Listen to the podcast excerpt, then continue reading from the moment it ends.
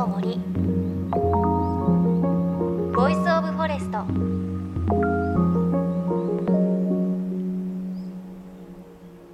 おはようございます。高橋真理恵です。先週のこの放送で取材とプライベートでいっしゅうかんのうちいつかかん熊本の阿蘇にいたというお話をしたんですが、ちょっとそのお話の続きがありまして、このいつかかんのうちにかい行ったお店があります。赤牛を出しているお店でミナアソ丸伝さんというお店です。で、ここは赤牛のステーキですとかハンバーグや赤牛がたっぷり乗ったカレーがね、すごく美味しいお店で、ね、なかなかいっしゅうかんのうちにかいも行っちゃうお店ってないと思うというか、それだけ美味しかったんですが、すごく感動したのがお肉もそうなんですがお米なんですよ、ね、新米のシーズンですけれど、ここのお米土鍋で炊きたてのご飯が出てくるんですけれども、なんとそれが丸伝さんの目の前の本当に目と鼻の先にある田んぼで取れた、まさに取れたての新米を出してくれるんです。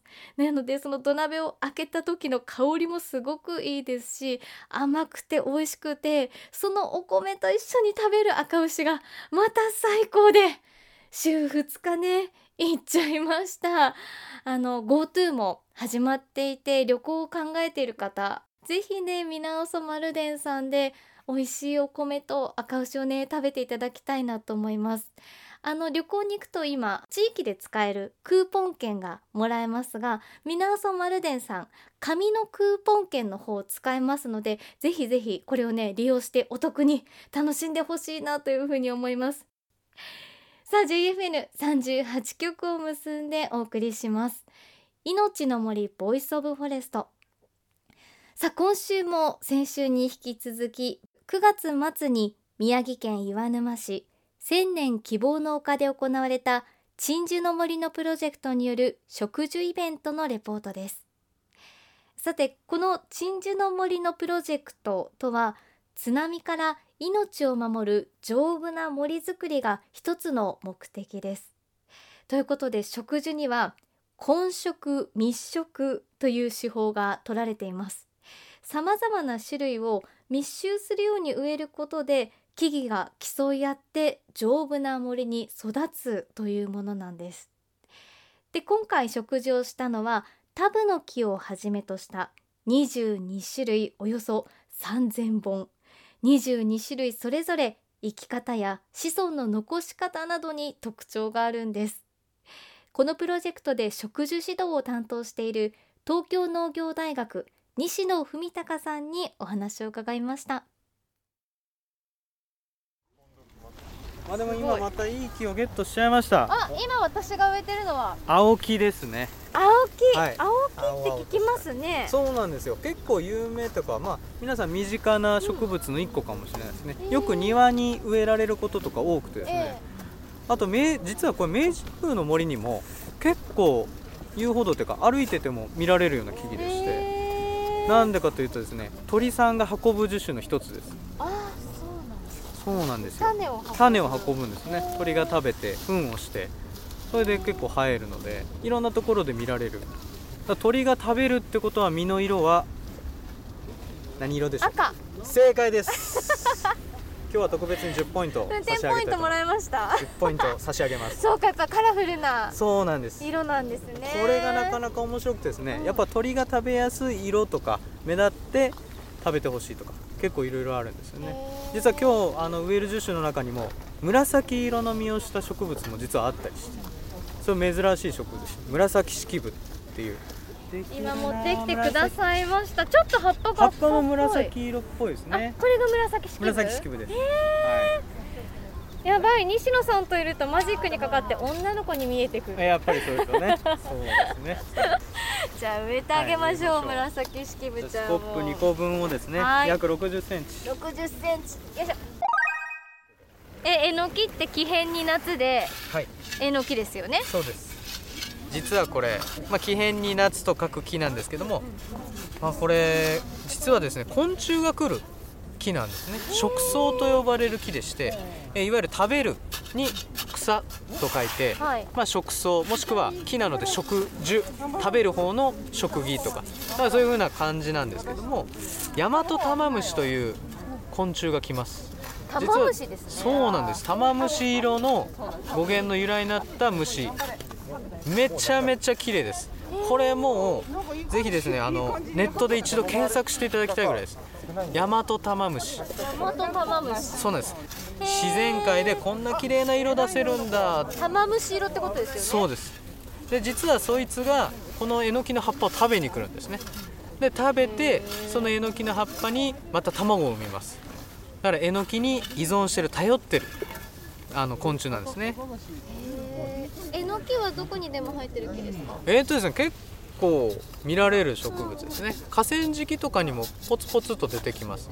で、実は今日はあの青木という植物を紹介させていただいたときに、鳥散布、鳥が食べる実を食べて、赤い実を食べて糞をして広がるんですよっていう話なんです。これはですね、実は風散布といってですね、風が吹いて実がひらひらと遠くに飛んで増えるような植物になります。なので結構神出鬼没にいろんなところにポンポンと出てきますね。で、これめちゃめちゃ面白いんですけど、葉っぱを実はちょっとこう触っていただいた時に、若い葉っぱの方がいいかな。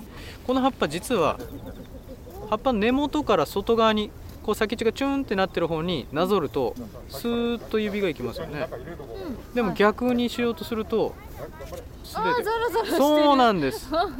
実はこれえのきの特徴の一つである、ザラザラ滑り止めの木なんですよ。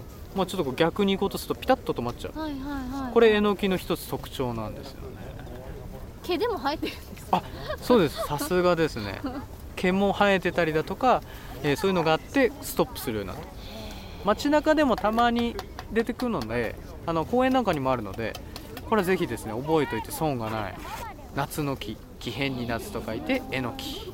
花は咲くんですか？花咲きます。花はそんなになんかこう目立つ花じゃないですね。おしとやかな感じの花が咲きます。このプロジェクトで植樹指導を担当している東京農業大学の西野文隆さんですが、もう我々もじゅうねんじゃくぐらいのお付き合いになりますが、なかなかね、このコロナというもので、まあ、こういったイベントもなかったので、大好きな植物の話をね、久しぶりにできるのが嬉しいのか、目をキラキラにしてまるでね、こう女性のことを話すように嬉しそうに教えてくださいました。ということで、まだまだ西野さんの植物へのほとばしる愛のトークは止まりません。続いては山桜の話へと続きます。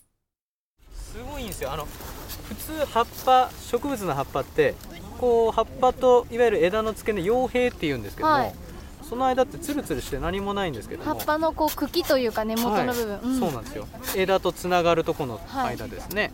実はこの桜は見てください、このイボが絶対つくんですよ。本当だ、ブツブツしてますね。ブツブツしてます。もう大きさでいうともう本当ちっちゃいですよね、はいはい、ゴマみたいなぐらいの、ゴマよりちっちゃいぐらいですよね。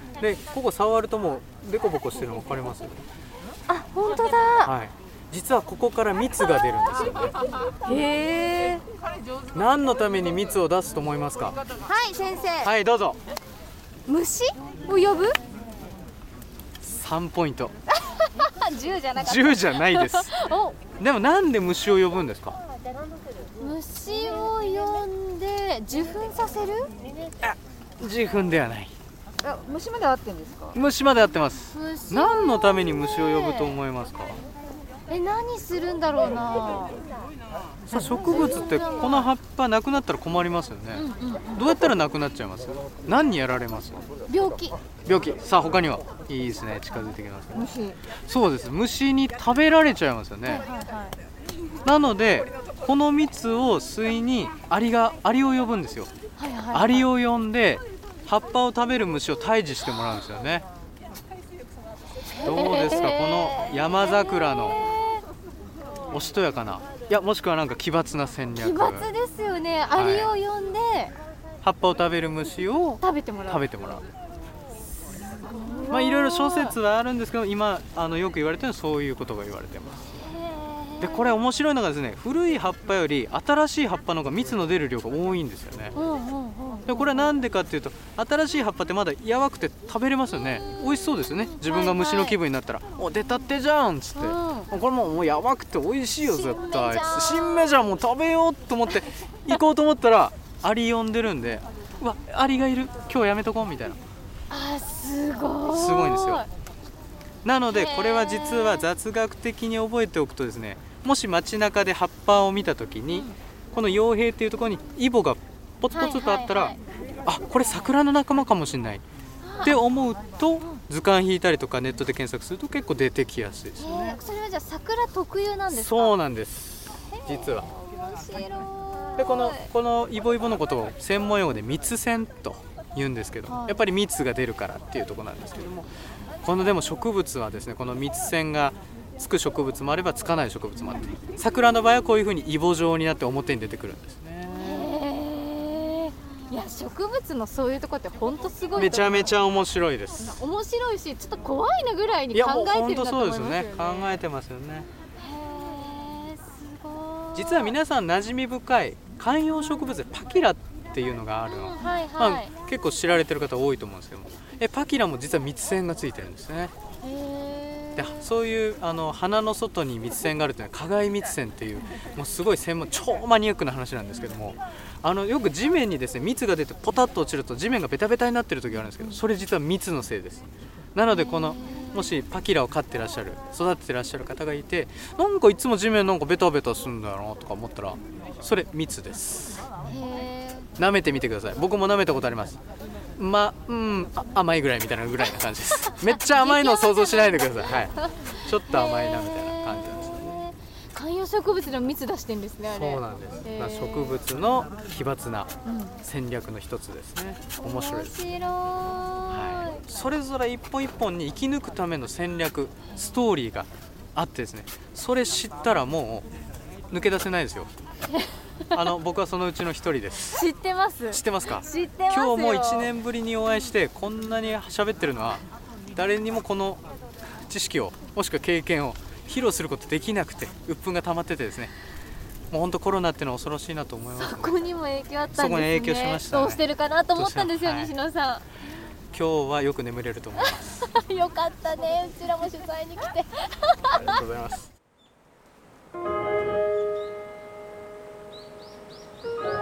命の森ボイスオブフォレスト。